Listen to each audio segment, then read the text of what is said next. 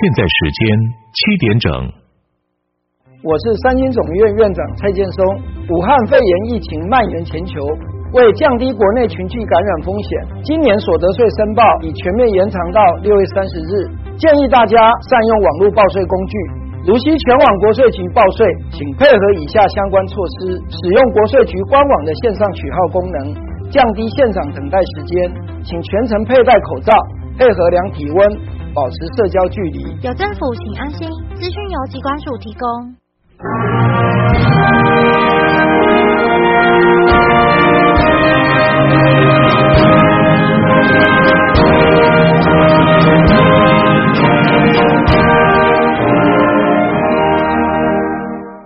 这是快乐联播网啊，花哥开讲的时间，我是吴金发，大家早安。花哥开讲谈台湾的历史，讲台湾的文化、文学、古籍、宗教，嘛讲台湾的物产甲旅游，希望大家做伙来讨论台湾的未来，创造美丽的新台湾。多谢大家收听。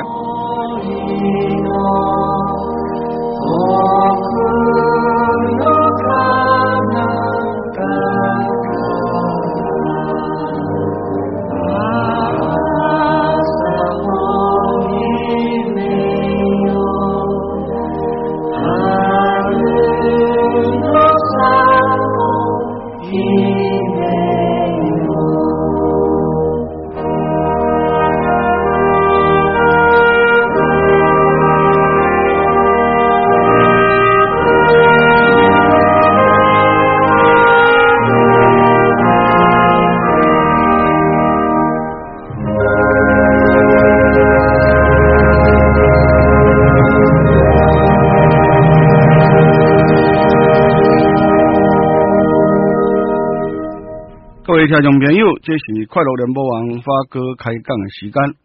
发哥开杠啊，今天开始要讲一个比较有趣的题目了啊。这疫情大家弄得很紧张，讲一些比较有趣的题目来谈了。以前发哥讲到日本的宫本武藏，宫本武藏诶，构出了啊，吉川英治说讲，伊说下，宫本武藏在在台湾就有名啊，木沙西拍成很多日本的强巴拉的影片。我们老一辈人都很喜欢看。那摩萨西宫本武藏的故事大概该熟悉，但是有一个人是比比宫本武藏还有名。事实上，在日本的剑道里面，唯一被称为剑圣、剑的圣人，这个人呢，反而是台湾很少有人听到。阿该就条的一个故事，他比宫本武藏重要太多了。而且金家的书兄记载来来记记载下来非常重要的一个剑客。他叫做上泉一世手姓刚哦，这等啊，你记不起来对不对？上泉就是上面的泉水，一世手呢？一世手这个是一个官职，因为他有当了很大的官呢。一世手，一世是一个地地理的名字啊。一是伊人秋水的伊，势呢势力的势，守呢是守信用的守，一世手。就是伊势国的守卫，就在哪里呢？现在日本三重县的伊势所的意思就是三重县县长啊。但是幕府时代这个地方就叫做伊势伊势国，所以那边有一个很有名的，大概一九本七头带来一七头的伊势神宫。伊势神宫是天皇每年要去朝拜的神宫啊。伊势神宫就在三重县啊。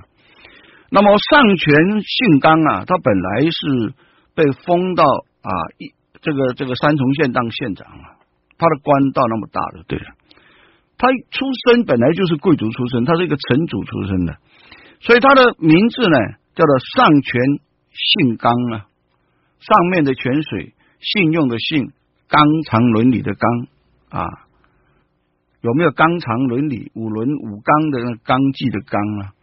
所以呢，因为他名字很长，我们就以后就叫他叫做上泉信纲啊。甚至上权那两个他的姓都不讲了，就像宫本武藏，我们就直接称他武藏了。那么这个剑圣，我们就直接称他叫做信刚啊，信用的信，纲要的纲。发哥呢，这两天要来讲这个剑圣啊啊啊剑道里面的剑圣啊，信刚的故事啊。求摩沙西讲那个宫本武藏这样来讲啊，有趣的一个啊这个故事了。那么这个故事呢啊，是由啊非常日本很有名的作家叫做茂里美约一个女作家茂里美约啊的所写的书，这本书叫做《剑客忍者幽怪谈》啊，《剑客忍者幽怪谈》茂里美约，茂里美约这个作家呢，发哥在这里介绍过很多了，他写过很多很有名的书啊，比如说《江户日本》呐。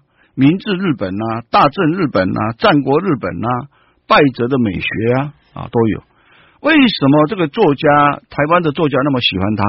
因为呢，他是日本人，但是他是在高雄长大的，他是在高雄古山区出生的。那么他的父母亲本身就在台湾，然后出生以后在这里念小学，也在这里念国中啊。他国中毕业以后才回到日本去。回到日本去念高中，然后到中国郑州大学去留学，然后回到日本。那么他经常在网站上写文章，他在网站上很有名，他的笔名叫做 Maya，Maya 啊。那他真正的名字叫茂吕美耶，茂是很茂盛的茂，吕是吕秀莲的吕，美耶的美很很美丽的美，耶呢耶稣的耶。茂吕美耶啊，写的这本书《剑客忍者幽怪谈》，专门讲日本历史上有名的剑客。据说他讲了讲了宫本武藏，讲了这个上泉信纲。过几天花哥给你讲个更好听的。大家都知道，经常看看电影的时候，你都知道和宫本武藏相对的很有名的一个人叫做柳生中举啊，柳生心，柳生一组啊，柳树的柳。生命的生，柳生一组，柳生中举，柳生十兵卫啊，都都是日本的强巴拉影片里面常常出现的剑术的大剑客了。那么，由于日本很多作家写这些大剑客写的非常的动人，柴田炼三郎啊、吉川英治啊，他们呢都把这些剑客写的非常的活灵活现，比台湾的武侠小说好看。再加上日本不断的去拍成电影，所以这个就。很有名的啊，这样子的一个剑客的故事了。好，今天花哥这两天要讲的就是这个日本的剑圣，被称为一代的剑圣的，叫做上泉信纲啊。那么讲这个前，同样的花哥很多人在问花哥说两件事情，花哥怎么看法？第一个就是说，关于韩国瑜在五月三号他啊要封城演习啊，后来本来人家笑他说你封城秀吉，他说我封城不及啊，我不是封城了，我兵棋演练了。啊，关于这个武汉会员的这个推演，你怎么看法？我说这个现在都已经连劝子那么多天了，侯友谊本来就要兵推，后来也都变成缩小。这个这个台中也都已经把他几乎是到最后也不敢兵推了，在桌子上演练一下了。但是你现在韩国也收不回去了，硬要在五月三号来兵推了。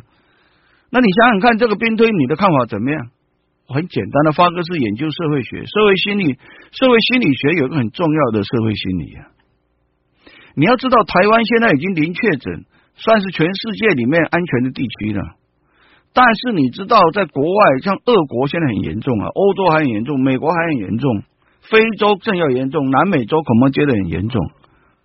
所以每一个国家都乱成一团。那台湾已经相对安全的时候，在全世界大家都知道台湾做的很成功了。结果你现在说这个都市要封城演习，那个要兵棋演习，那个演习，我告诉你会弄假成真啊！什么叫弄假成真？中国共产党就一直对台湾很感冒啊，台湾弄得太好了啊！啊，中国共产党的那个想法让我们很奇怪啊，他非要台湾人衰衰的掉了，这很奇怪的。另外一个很奇怪就是台湾像马英九这些人，刚才我看到台湾人衰比赛款呐，从头到尾都唱衰。好，现在台湾这么好了，他也还要唱衰？那你想想看，中国共产党在国外那些网军呢，故意去丑化台湾呢？说台中死了多少人？用怪手要要弄个照片，还制造一个照片呢？说用怪手用热搜车把人体尸体再去埋掉了。哎，那别的国外的人对台湾不了解，还以为真的呢。但是现在慢慢全世界都已经知道台湾很好，而且用口罩去帮忙人家。但是这个时候，你如果卢秀燕也来个兵推，警察站到街上去；高雄也来个兵推，也警察站到街上去来管制人民。然后那些照片、影片会不会流出去啊？流出去以后，中国共产党就故意说：“你看看我这个不是我做的照片哦，真的是高雄韩国瑜他们的照片了，他们在封城哦。你看看那个警察都在街上站岗啊，全世界人心惶惶，在全世界不知道台湾很好啊，他就会相信了，相信以后台湾你解解释的清楚吗？这个是很恶毒的用心呢，要把台湾的状况已经很好了，故意要弄假成真呢。”弄假成真，中国共产党一宣传的结果，你想会影响什么？当然影响到你的航运啊，影响到你将来开放的可能啊，影响到你的经济啊。所以难怪人家要罢免你韩国语嘛。第一个你用心不良，第二个你反应不过来嘛。所以人家哪爱弄个看板说要给你罢免嘛？结果那个看板的看板本来就没有几个人看到，结果你应试教育市政府的人就把它拆掉，一拆掉电视一广播，现在没有人哪一个人没有看到？你去拆那个人家罢免你的那个那个看法，本来是几百个人看到，几个人看到，现在是几十万人看到，全台湾人都知道。啊，如果你会罢免，都多贺年了。这节起第二郎欢迎加人家差，应变能力这么差，一点判断力都没有，靠什么谈共呢？好，我要讲的这个上权信康为什么叫剑圣？当然就来自于他的剑术的高强和他的反应力啊。好，我要称讲的今天说共哎，日本剑圣上泉信刚，那么我就日本名字呢，戏机呢就拍解，我把上泉就拿掉，就直接称他叫信刚好了啊。信刚的本名他不是信刚，他原来的名字叫做秀刚，秀是很秀丽的秀，后来为什么叫信刚呢？和他的人生的经历有关系。后来武田信玄，战国时代日本的武将的名将，武田信玄很欣赏他，一直想要把他收为他的武将部下。为了巴结他，给他官做呢，还把武田信玄的姓字，当时日本人的武将为习惯了，我从我名来名的字字哦，给你当名字啊，表示给你的光荣啊，所以把秀刚啊。就把它改成了姓刚，所以发哥以后讲秀刚或者讲姓刚都是同一个人。李隆喜啊，这个日本的剑圣，比宫本武藏还要有名的剑圣啊。那么秀刚啊，他原来是日本的群马县，现在群马县的人。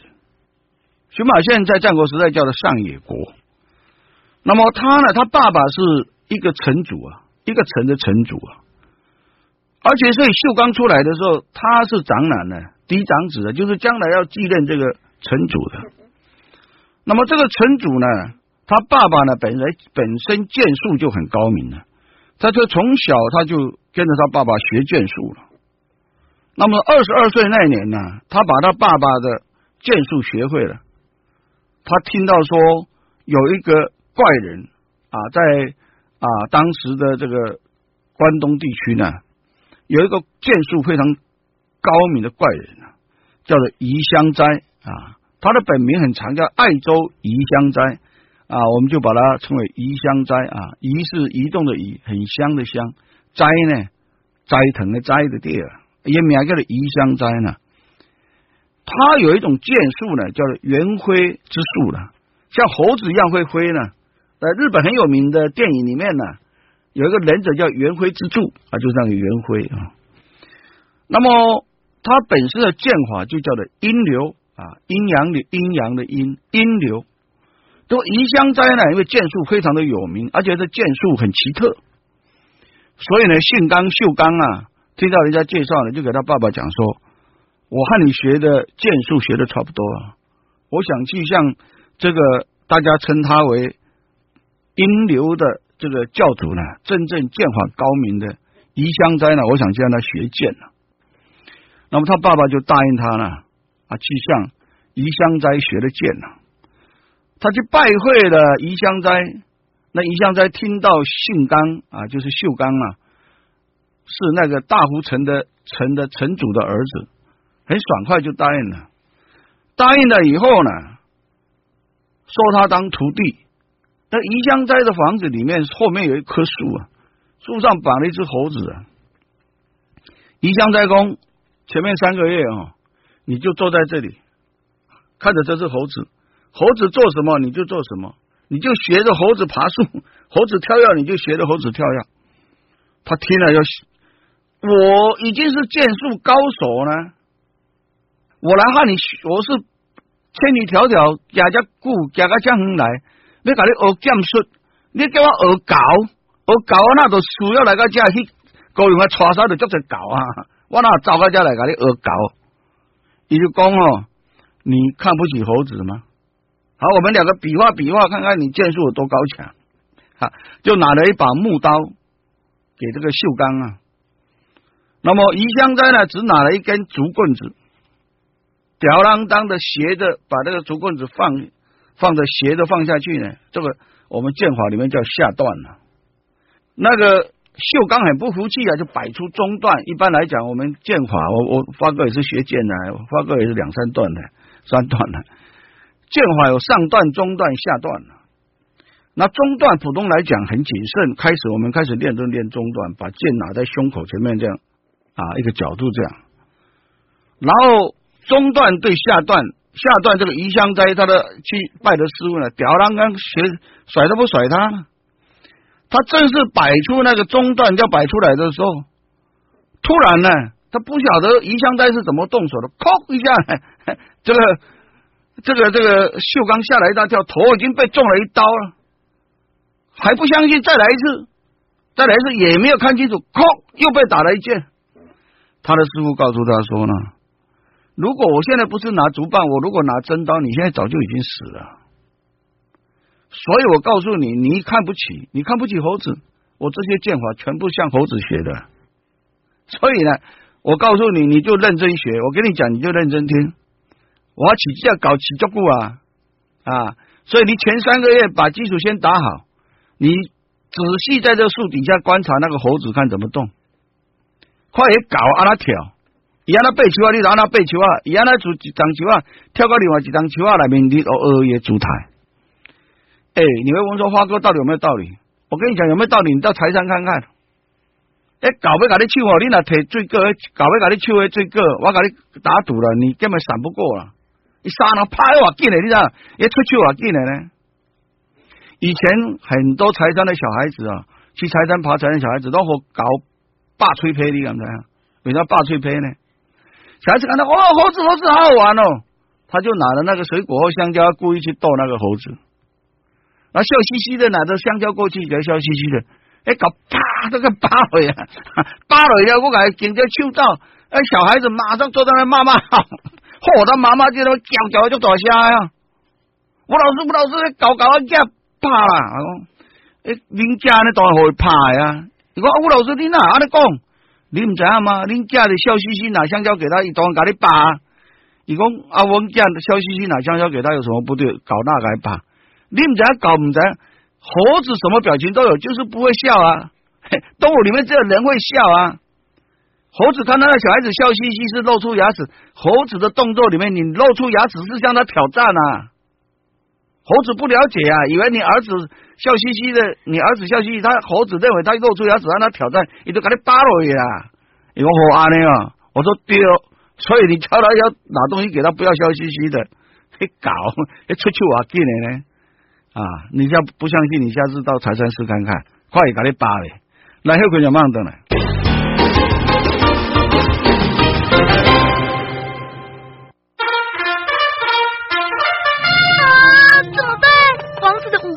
我要怎样才能赶上？先不累啦。哦，是神仙教母。看我的召唤神咒：零七八三一九零三七。哦。这才是是全球租车啊！全球租车提供商务服务、旅游接驳、专业包车，还有轿车、旅车、修理车、大巴、中巴、小巴，比之前的南瓜马车更厉害。赶快去舞会吧，祝你有个甜蜜的约会！哇，好，谢谢神仙教母。有任何租车需求，请找全球租车公司零七八三一九零三七八三一九零三七。这书多变人生无常，有的人是为着亲情、事业、身体来烦恼。伫个遮有一个介好的方法，要甲大家分享，就是这张回向文。咱若要分进前念回向文，回向互咱家己的冤亲债主，祖先，咱的心内会搁较平静，遮会当甲你免费来结缘。空七三三五四二三三。这是一个上界快乐的所在，一切真自在，关心土地咱的爱。这是一个上界自由的所在，快乐爱台湾，声音上有爱，上快乐的电台。声音上有爱，上快乐的电台。快乐台湾，精彩无限，快乐联播网。各位听众朋友啊，发哥今天介绍日本的女作家茂里美约所写的这本这个《剑圣上泉信纲》啊，他这本书的书名是《剑客忍者幽怪谈》。发哥今天讲的是比宫本武藏还有名的真正的日本剑的。啊，真正的被称为唯一被称为剑圣的上泉信纲啊。那么大家宫本武藏比较常听到啊，这个上泉信纲比宫本武藏还要传奇啊。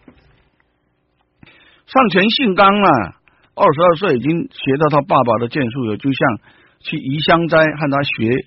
那移香斋的那个剑法是物质猴子啊。你知道台湾人的功夫里面有的人怕高棍，你捌听过人讲高棍不？打起来就像猴子一样，哎，你妈个高滚高滚就厉害呢！哎嘛，动作也是来自猴子的。你看那个以前香港的电影公司都拍过铁猴子都在鹅高滚呀。那宜香斋就是从猴子的动作里面悟到剑术啊，所以他把这个剑术呢就交给了这个上山信刚、上泉信刚、信刚，教他学猴子爬树，学猴子在树上怎么跳跃。认真看猴子打你的时候，回击你的动作是怎么样？为什么变得像闪电那么快？他怎么出手的？为什么你怎么闪都闪不过？你给你扒了就扒掉。你哪花哥呢？讲你个听无？你有时间拜六礼拜你就去查刷呀，去好搞八卦买八卦买块让他出去诶。我跟你讲，花哥被搞八个怪本呢。他按那出去了，那挂无啦，足紧的呀，那闪电的呀。在台湾人唔老一句话叫做命虎难敌高群啊，猛虎啊抵不过猴群啊。你要靠搞啊，搞还好呢。你若在非洲碰到狒狒啊，像猩猩那种狒狒啊，狒狒是我怕，你知道不？啊，哎，攻击力连那个非洲的花豹都怕它呢，你知道吗？都被打得叽叽叫呢。那么他学了猴拳以后呢，学了猴子的跳法，猴子的兵法。然后有一天呢，宜香斋把秀刚叫过来，他说呢：“我该教给你的剑法，我都已经教给你了。我的剑法就是从猴子那边领悟来的，叫做阴流，阴阳的阴阴流。但是我现在老实告诉你呢，你再和我学这个剑法，学的再精妙都没有意思啊。”信刚说：“你这样讲什么意思，老师？”他说：“你是一个城主的儿子啊。”你是那个城主的大儿子啊！你将来要继承你的爸爸去防守那个城啊，一个城的守将啊！你把剑法学的那么好干什么？城主是要保卫你的城，保卫你的老百姓，能够保卫你的老百姓，才是一个城主的任务啊！你剑法多好，就是一个人对一个人啊！你学这个干嘛？他说呢，我老实告诉你，我不能够再教你这些剑法了。没什么意思了。我介绍你啊，到小丽园去。小丽园是一个城呢，也是另外一个城。他那个城主呢，是擅长兵法。所谓兵法，就是怎么布阵啊，怎么训练骑兵啊，怎么样训练这个弓箭骑兵啊，怎么样攻城啊，怎么防守城啊，这种兵法家呢。小丽园家呢，你应该去学小丽园的兵法。怎么样防守一个城市？怎么攻打一个城市？我推荐你去。那么小绿野的兵法才是你应该学的，因为你将来是要当一个城主，你不是当一个小兵呢。所以说完呢，他呢秀刚呢听一听他讲的有道理呢，就和宜香斋呢就告别了。离别的时候，宜香斋说：“我没有收过任何个徒弟，我只收了你这个徒弟啊。我也没有老师，我是向猴子学的，所以我的剑法就叫阴流，不是猴流啊，阴流。以后呢，我只给你一个证书，你是我真正唯一的嫡传的弟子，只有我也只有教你这个弟子，所以他叫做阴流。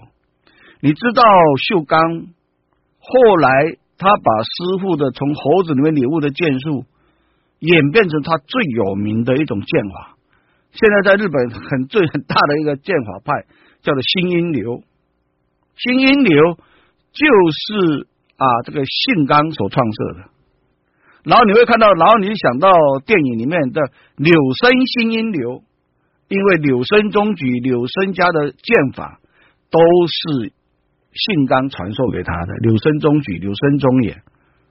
那柳生家又悟到了另外一个新的剑法，就把它称为叫柳生家的柳生新阴流。到目前为止，这个剑法还在的啊。好，这个以后再讲，慢慢继续讲。那信刚呢？秀刚听到他老师这样告诉他说：“你应该去学兵法，不是学一个简单的剑法。当这个修做了没意思啊，你别按那一呃，要他做歹将啊。”他就听到他的师傅呢。就到了小绿人家去向他请教。这小绿人家一听到秀刚呢，是一个城主的儿子，大福氏那个城主的儿子，当然也就给他接纳下来。当时兵法家有兵法家的规矩了。这个小绿人家呢，也是城主，那么信刚也是城主的儿子，所以呢，就接纳他当了这个。啊，小绿人家的啊，这个学徒学这个小绿人兵法。小绿人家不简单呐，小绿人家呢是四丁幕府啊，你知道啊？历史上日本有三个幕府啊，对不对？啊，四丁幕府也叫做镰仓幕府嘛，啊啊，镰仓幕府、四丁幕府啊，四丁幕也叫足利幕府啊，四丁幕府后来接着就是德川幕府。所以呢，小绿人家呢是四丁幕府，也是足利足利幕府的这个将军家的剑术指导，那地位就相当高啊！能够当将军家的剑术主导，表示说他真的在兵法剑法都很高明的。当时的小绿人家的主人叫做世龙啊，世龙啊，龙兴隆的龙啊，是姓氏的氏，世龙这个城主呢。就为了测试秀刚的能力，他说呢，听说呢，你从这个宜香在那边学到一种古怪的剑法，能不能让我们见识见识啊？每个剑法碰到啊，剑法家碰到剑法家，普通都想探一探你有什么秘招呢？信刚说，你要看看我学来的，从猴子学来的剑法嘛，可以啊。我一个打你们三个，他他他说啊，这么夸张？好，他就说派我就派我底下三个弟子，三个武士出去，三个武士拿着木刀啊，就站好了。信刚出来的时候，拿了一根竹棒就出来了。这三个武士说：“你不是侮辱我们吗？你叫我们，你一个人要打我们三个，你就已经很藐视我们。但我想你们是城主的儿子啊，为了尊重你，好说你要我。”一个三个打你一个，我们就三个打你一个啊！好，我们拿木刀，你拿拿一个竹棍子、竹棒子，像那个丐帮那个竹棒子啊！你像周星驰一样啊，拿着那个打狗棒就对付我们三个武士，Q 出你的跨北巨蛋呢！但是呢，他根本理也不理他了。信刚站在那边，又学他师傅那个鱼香斋一样，吊郎当的拿一个木棒在那边。三个武士气得要命呢，一个摆上段，一个摆中段，一个摆下段。但是呢，他们还没有出刀呢，啪啪啪啪，突然像猴子一样的那个锈钢的刀，已经木棒已经到了，各自在三个人头上敲了一下，他就愣在那边，还没有转过来，又啪啪啪啪，啊！竟然那个木棍就打到三个人的手掌上面，把他的木刀就打落在地上。这个小丽人家一看呢，这不得了啊！这什么兵法？没有看过这种剑法啊！哎，比查刷搞过较结果较更加厉害啊，八节都来啊了，果然有一套啊，那就开始呢啊，这个小丽人家呢，就真的非常把他当的很重要的客人一样呢，把他所有的一些兵法、剑法啊，小丽人家的兵法怎么样布阵，怎样骑马射箭啊，除了有剑道，有弓道啊，啊，有马道啊，有马上骑马的道理。在那边半年的时间，世龙也给他讲了。小丽人世龙这个城主有一天就叫他来了。他说呢，秀刚，我跟你讲啊，你在我这里学了半年的兵法，我该教你的秘法都已经教给你了。你和我都一样啊，我是小丽人城的城主啊。你回去要接你爸爸的位置，要当城主，你不要再在我这里待，再待下去了。庆刚问他说：“为什么？你们看看天下大事已经大乱了啊！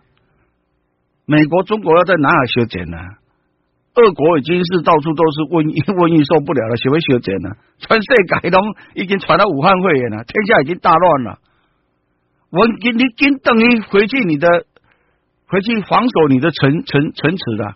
这些动乱，不知道什么时候会打到你头上来，也不知道什么时候会打到我头上来。”现在不是我们在这里啊，慢慢聊天聊兵法的时候，我们要赶快回去，你要赶快回去呢，把你的军队训练训练，把你的武士训练训练。实际去训练你的军队呢，好好的布防你的军队呢，这个乱世马上就要到了。哦，哪一天战争到我头上来，哪一天战争到你头上去都不知道了。所以小丽人就和他呢。给他讲说你应该回去了，那他想一想，信刚想一想，我看他学了半年的兵法，也应该可以了吧？他讲的也有道理，好吗？那就回家去了。这个时候秀刚回家去，果然一回到家呢，就是他爸爸就叫他接了城主的位置。那么那个时候的关东呢，有三个英雄在那争霸。这三个英雄，花哥得来的叫不来们公盖这边呢。第一个英雄当然都是他给他行县贾文国的啊，贾文之府啊，武田信玄啊，风林火山啊，急如风，徐如林，侵略如火，不动如山啊。每一出战出战的时候，每一次军队里面都打着四支旗子。这四支旗子讲的四句话，事实上来自《孙子兵法》了。那武田信贤是最相信《孙子兵法》里面的兵法，所以把他军队训练成风林火山呢四种阵法了。这是关东最有名的一个将。另外一个将呢，就是在现代日本的静冈县一带，一直到伊豆半岛这一带，像某国一个武将叫做北条氏康。北条是北边啊，条一条两条的条。世康呢，姓氏的是康，健康的康。这关东的三雄啊，北条氏康、武田信玄，另外有一个就是也是鼎鼎大名叫天信上山天信。他在越后，越后在哪里呢？越后就是现在日本的新舄县靠日本海那边。这三个人呢，当时在关东最有名的大将啊，名将啊，所向无敌。这三个人打来打去，既是好朋友，又是一生的死敌，打了一辈子都没有分出胜负。三个人啊，贾文的武田信玄，他跟的行县被称为老虎；千信呢，田信呢，越后呢被称为越后之龙。所以他一辈子，武田信玄和上山谦信呢，在川中岛一共啊前前后打了五次，一辈子为敌也是好友啊，打了五次决战。啊，都不分胜负。那么，在这个三个大的人物里面挤来挤去，那上泉秀刚他的城是一个小湖城，大那个这个小城，这个大湖市的小城，城很小，只有一千个守兵呢。所以呢，这个小的城池的城主就很为难。我如果靠向武田信玄，人家北条氏康就来打我。我如果靠向北条氏康，人家武田信玄来打我；我如果靠向武田信玄，人家越后上杉谦信又来打我。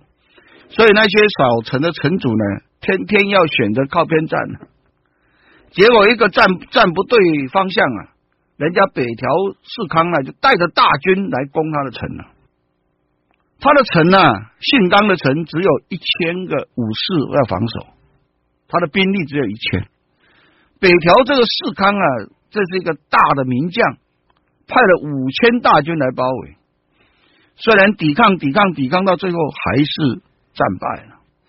战败以后，照战国时代的规矩呢，战败的人就切腹自杀了，然后城池被人家没收了。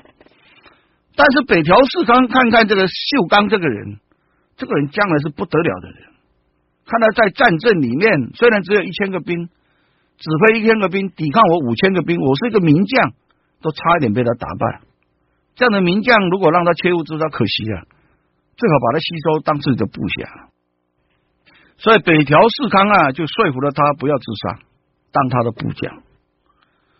姓刚啊，就这样子不得不当了他的部下，当了他的部下，变成他发把他分发给他一个基伦城啊，另外一个大的城的他的部下一个叫基伦城的城主啊。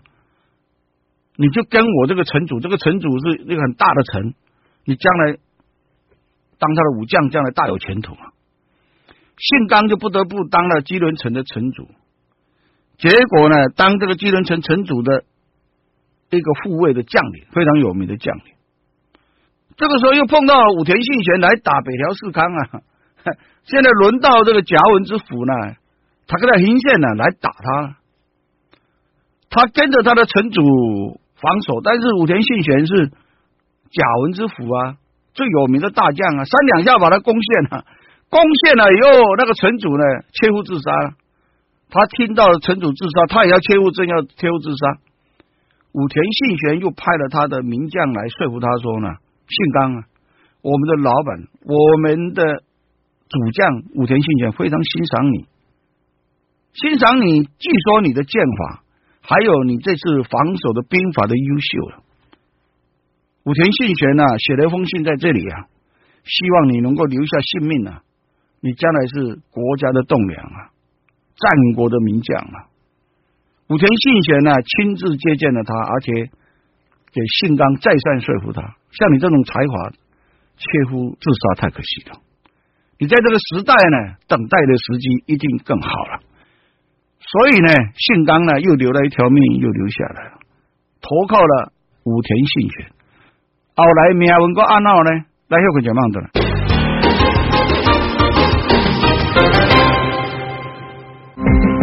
快乐联播网，快乐狗狗饼九七点五，快乐混家男九二点三，快乐左台中八九点五，快乐左台北八九点三。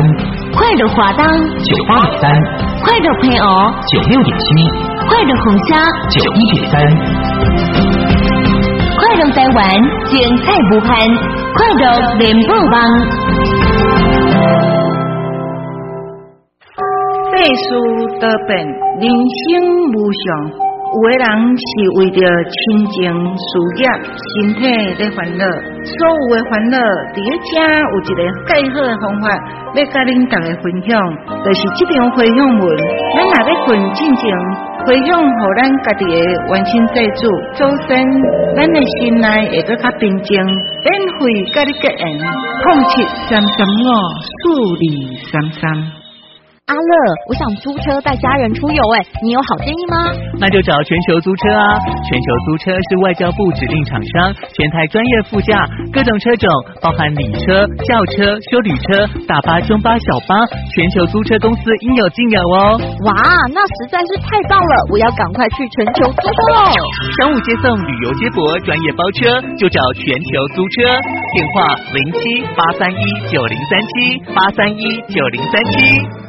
身边时事，掌握社会脉动，请听你的声音。最用心的电台，提供给你最丰富多元的讯息。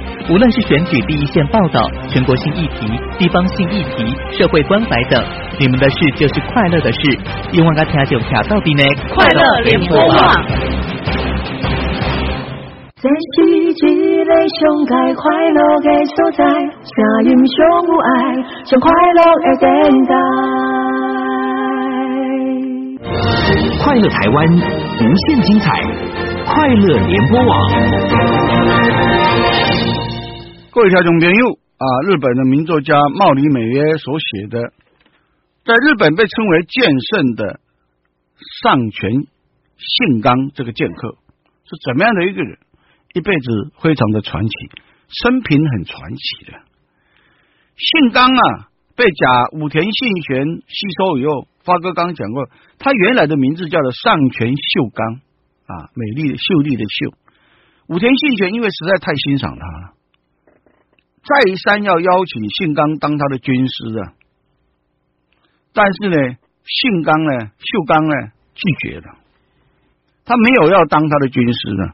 那武田信玄觉得很奇怪啊，我当你军师，给你最高的位置啊，我都是战国的名将，我的战略是全战国有名的了，我还要向你请教，请你当我的军师，你不要啊？到底谁安坐？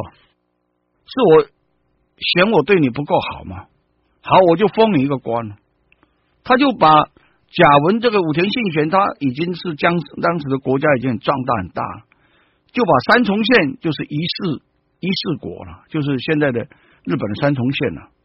我把这个封地封给你，一个武士竟然变成封有一个封国，所以从此以后他叫做上权一世所信纲。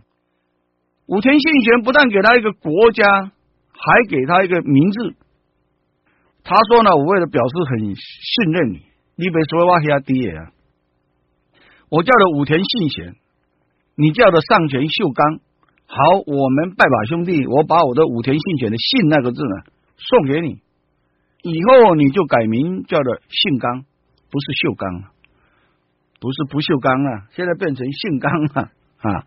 那么这个是当时日本战国时代呢，对自己一个爱将、对喜欢的将将领呢，把自己的名字的一个字赐给他呢，美俗的台湾人讲配暖下低了啊。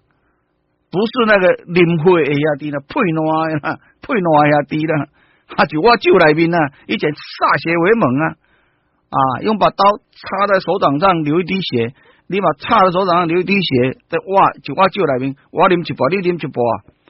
插血兄弟，今嘛我社会人无这勇气啊！我用刀要插一刀，唔免啊！我配一段，你配一吹暖啊！就就我这两个人啉一包啦，配暖下底啦。那么日本战国时代呢，无啦，战国时代无啦，我都名叫你啊，我名哦，我叫做武田信玄，你叫的秀上泉秀刚，好，那个秀拿掉，不锈钢啊，把秀拿掉，不要秀刚啊，给你信刚啊，从此以后呢，上泉秀刚就改名叫做上泉信刚，所以你将来看到小说里面讲到秀刚，有的时候讲信刚到底是哪个才对，没有错，信刚。就是原来的秀刚，武田信玄非常的信任他。当时的上泉信刚呢，五十五岁，武田信玄呢，四十二岁。也就是说，上泉秀刚呢，比这个武田信玄多十三岁。武田信玄是一个兵法非常强的人呢，熟读孙子兵法，所以才会用风林火山嘛，这是孙子兵法里面的话。但是呢，他。听到信刚演讲这个小笠原兵法了，吓了一大跳。他比我还强啊，就像刘备碰到诸葛亮一样，马上拜他为军师。但是信刚就不要。那么武田信玄没有办法把他吸收为军师，也想把他吸收为身边最重要的武将。啊，秀刚也不要，秀刚也不要。这个武田信玄干嘛？心里哎呦哎呦，你是看不起我吗？我是天下名将了，这么礼礼遇你，你还是这样。但是秀刚啊，再三给他讲啊，我可以当你的儿子或你的将军底下的人的兵法、剑法的师范呢。我教他们我的新英流的剑法，所以他就当了武田信玄的剑法师范在剑道里面指导那些武将怎么样用武士刀的剑法。教了两年多以后呢，有一天呢，信刚来找武田信玄了。他说：“我跟你说老实话了，天下大乱，我这样看尽了苍生呐，我对当官呢，我当做官一点兴趣都没有了啦。我不想再当官了，我要到田野里面去了，我要回到我的本位去了。信玄说：“你的本位是什么？我一辈子想要把这个剑法练到呢全日本第一啊！我真正的愿望是在剑法，在武士刀这个剑法了，我把它练成天下第一啊！我对当官没有兴趣了。”武田信玄其实慢慢认真观察，他也发现信刚这个人确实对天下没兴趣。他确实是全日本的剑法的第一高手。武田信玄这样认定了。他说：“好，你要去追求你剑法的最高的阶段，我也没办法绑住你了，就准许你离开嘛。”但是武田信玄从来没有做过这种事情。武田信玄是一个非常豪爽的人。秀刚说要离开贾文国，要离开武田信玄呢。武田信玄竟然叫他写下了一个盟书啊，而且用手掌用血这样盖盟书啊，叫他写下什么盟书？你知道吗？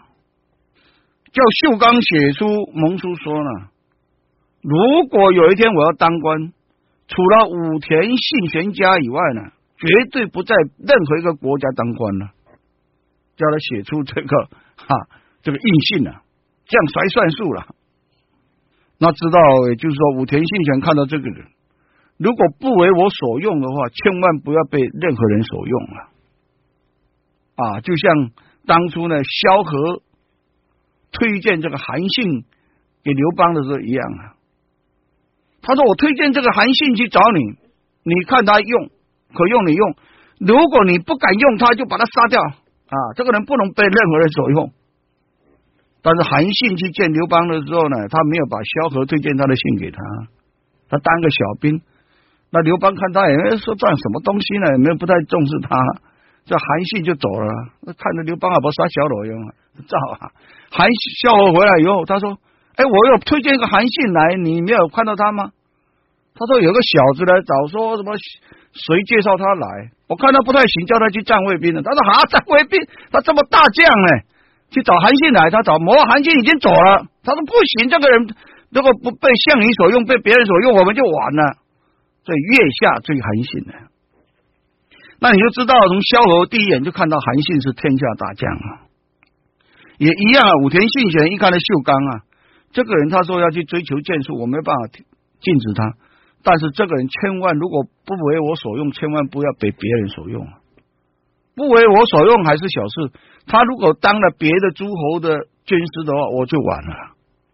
所以，但是他也不会说呢，你不能用他就杀了他，因为武田信玄毕竟是豪杰呢，信刚他刚才秀刚呢，也是一个相当有信用的人，所以就写了一个盟书呢，说如果你要当官的话，只有在武田信玄家，绝对不会再到别的家去当当官了。秀刚很坦然的就盖了血手印了，就离开了。离开的时候呢，五十七岁的信刚带着他的弟子呢，就往京都去了。他原来在关东啊，关东就是现在江户啊、东京那一带叫关东嘛。关西呢，就现在大阪啊、京都啊这一带是叫做关西啊。当初你要知道，在关东啊是个野蛮地区，他们认为是这样。有文化的地区是大阪、京都这边呢。我们想想去观光的都是金板神线嘛，这一条线。那么在战国时代呢，当然呢，京都府是天皇住的地方，那是最有文化的地方了。当时除了这些文化人要到京都以外，剑客也一样。一个有名的剑客，像宫本武藏这些，都想要到京都去展现一下啊自己的真正的剑法。让天下人认识我，所以呢，这个秀刚呢，现在已经改成信刚了，就出发往京都去了。这中间呢，有一个很有趣的一个小故事呢。这个小故事非常的有名，到后来呢，甚至被这个黑泽明拍成电影。黑泽明有一部电影很有名，叫《七武士》。《七武士》里面描写一个无赖，那个山川敏郎演的无赖那个小贼的故事呢。在这个七武士里面啊，在演出来这个桥段，就是来自于啊信刚真实的故事。信刚呢，往京都去，有一天走过一个农村，发现农村的街上啊，乱纷纷的一群老百姓做农夫的包围在一个房子外面，有些富人家在哭，有一些在那边紧张，拿着锄头紧张。信刚就走过去说：“发生什么事情了？”他说：“我们村庄里面来了一个流浪的武士啊，也不知道怎么样的俩公啊，啉酒啉酒嘴的酒空啊的掉啊啊，去酒空啊！现在在房间里面呢，夹持了一个小孩子了，说呢叫我们不可以进去，进去要把小孩子宰掉。所以我们在这里已经是两天一夜了，也没办法对付他，也没有办法劝他出来。爱你俩就空怎么办呢？信刚听说哦这样子嘛。”他看一看，在围观的人里面有一个和尚，他把那和尚叫过来。他说：“哎，师傅啊，师傅啊，阿安诺，请你把我头发理剃一剃啊。”师傅说：“啊，为什么给你剃发？你要出家？”他说：“对，我现在暂时出家一下。”那和尚就把他头发给剃，剃了以后呢，他说：“哎啊，你那个袈裟借我用一下。”他袈裟借你用干嘛？救这个孩子啊！啊，救孩子！我假扮一个和尚进去了。好，他把头发理了，把那个和尚的袈裟借了以后，在旁边对着旁边的一个老农夫讲：“您大个崩某公屋啊，啊，你给捏两个饭团过来啊！”这农夫就就回去家捏了两个饭团，那两个饭团干嘛？他说：“你别管了，我进去，你们不要进来哦，你们都不要进来。”他就进去了，进去在门口里面敲敲敲，里面的武士给他俩拱啊，就就就空了俩拱。不要进来！不要进来！谁进来我就把这小小家伙宰掉。他门缝里面说：“你看一看呐，我我是觉得灰修啦啊，我是一个和尚啦，进来给你送个饭团呐。”那个武士呢，那个流浪武士呢，真的把门打门缝打开一点呢，信刚就进来。这个流浪武士用武士刀把刀架在一个小小家伙脖子上，那小家伙哇哇叫，已经不知道哭了，已经不会哭了啦。啊，靠在拢打米啊，啊，夹个打米啊，靠到已经无声了。秀刚讲，我是一个和和尚啊，你是要加啥啦？该该武士说，你是一个武士呢，我是一个和尚呢，你什么好怕的？啊，你马他差不多诶，你是一个武士对付个小孩子这样，你看，还在伊那呢，规靠在拢淡果果，嗰一团这么大一团，吓得晒拢照出来。啊，已经两天一夜了嘞！你闹够了没有？你就空你空到有够啊未啊？啊！啊，你上起码伊那都巴肚枵啊，总是伊那食只饭丸吧？我相信你两天一夜没有吃东西了嘛，巴肚枵啊吧？来了本丸呐，接的啊！他就突然丢一个本丸回去呢。那个强盗当然本能的动作呢，人家丢个饭团过来，他就一只手接着那个饭团，一接就接起来。他接着说：“你自己肚子也饿了吧？”再一个啊，丢过去呢，他一只手已经接了个饭团了，另外一只手拿着武士刀啊，他要接另外一只饭团，他本能的就一回应，把刀甩下就去接，一接两只手，一只手一只饭团，刀已经放在掉掉在地上，信刚一个冲过去就把他扭翻在地上啊，就把他制服了，把他带出来了。带出来以后，在外面等了两天一夜的那些农民呢，看到一个和尚把他扭着，他呢把他抓出来啊，大家拍手欢呼。大家都搞不清楚，这个和尚这个人突然来到这里啊，已经是老人家了。当时的信刚已经五十几岁了，快六十了。先把头发剃了，又换一个和尚借个袈裟，又借两叫人家去捏两个饭团，然后走进房间里面去，走出来。就把那个武士，就把那个强盗，大家都没办法的强盗抓出来了。他到底怎么干的？大家都不知道房间里面发生什么事。那么这件事情呢，为什么黑泽明很欣赏？黑泽明很欣赏他的意思就是说，像信刚这种人，照理说他剑法这么好啊，他只要拿一根木棒进去，三两下就把那个家伙搞定了，那有什么了不起的呢？但是他没有，信刚。剑法这么高超，他没有逞匹夫之勇，他怕发生危险，倒不是怕那个啊强盗发生危险，是怕小孩子发生危险，他非常谨慎。那为了要松懈这个揪空的武士诶注意力呢，他自己把头发剃掉，借了一个袈裟呢，松懈，先把敌人的意识把它松懈下来，松懈下来再进去，进去以后是哪两个饭团？他什么武器也没带，哪两个饭团？他完全知道人性是怎么样的，所以他丢个先丢个饭团，让他这个人呢，考虑都没有办法考虑，就手就接起来。再丢第二个饭团，他没有办法，也是自动反应就接起来，也表示说信刚这个人非常懂人性。他不依恃自己的功夫，而用他懂得人性来把融到剑法里面，一下就把危机解除了。韩市长啊，你想一下，人家是用头脑的，人家是把所有的状况都演练好、想好的才出手的。你是倒过来，情势已经改变了，你自己还转不过来。如果这样子，你被罢免，那多后年了，你头脑都安尼啊。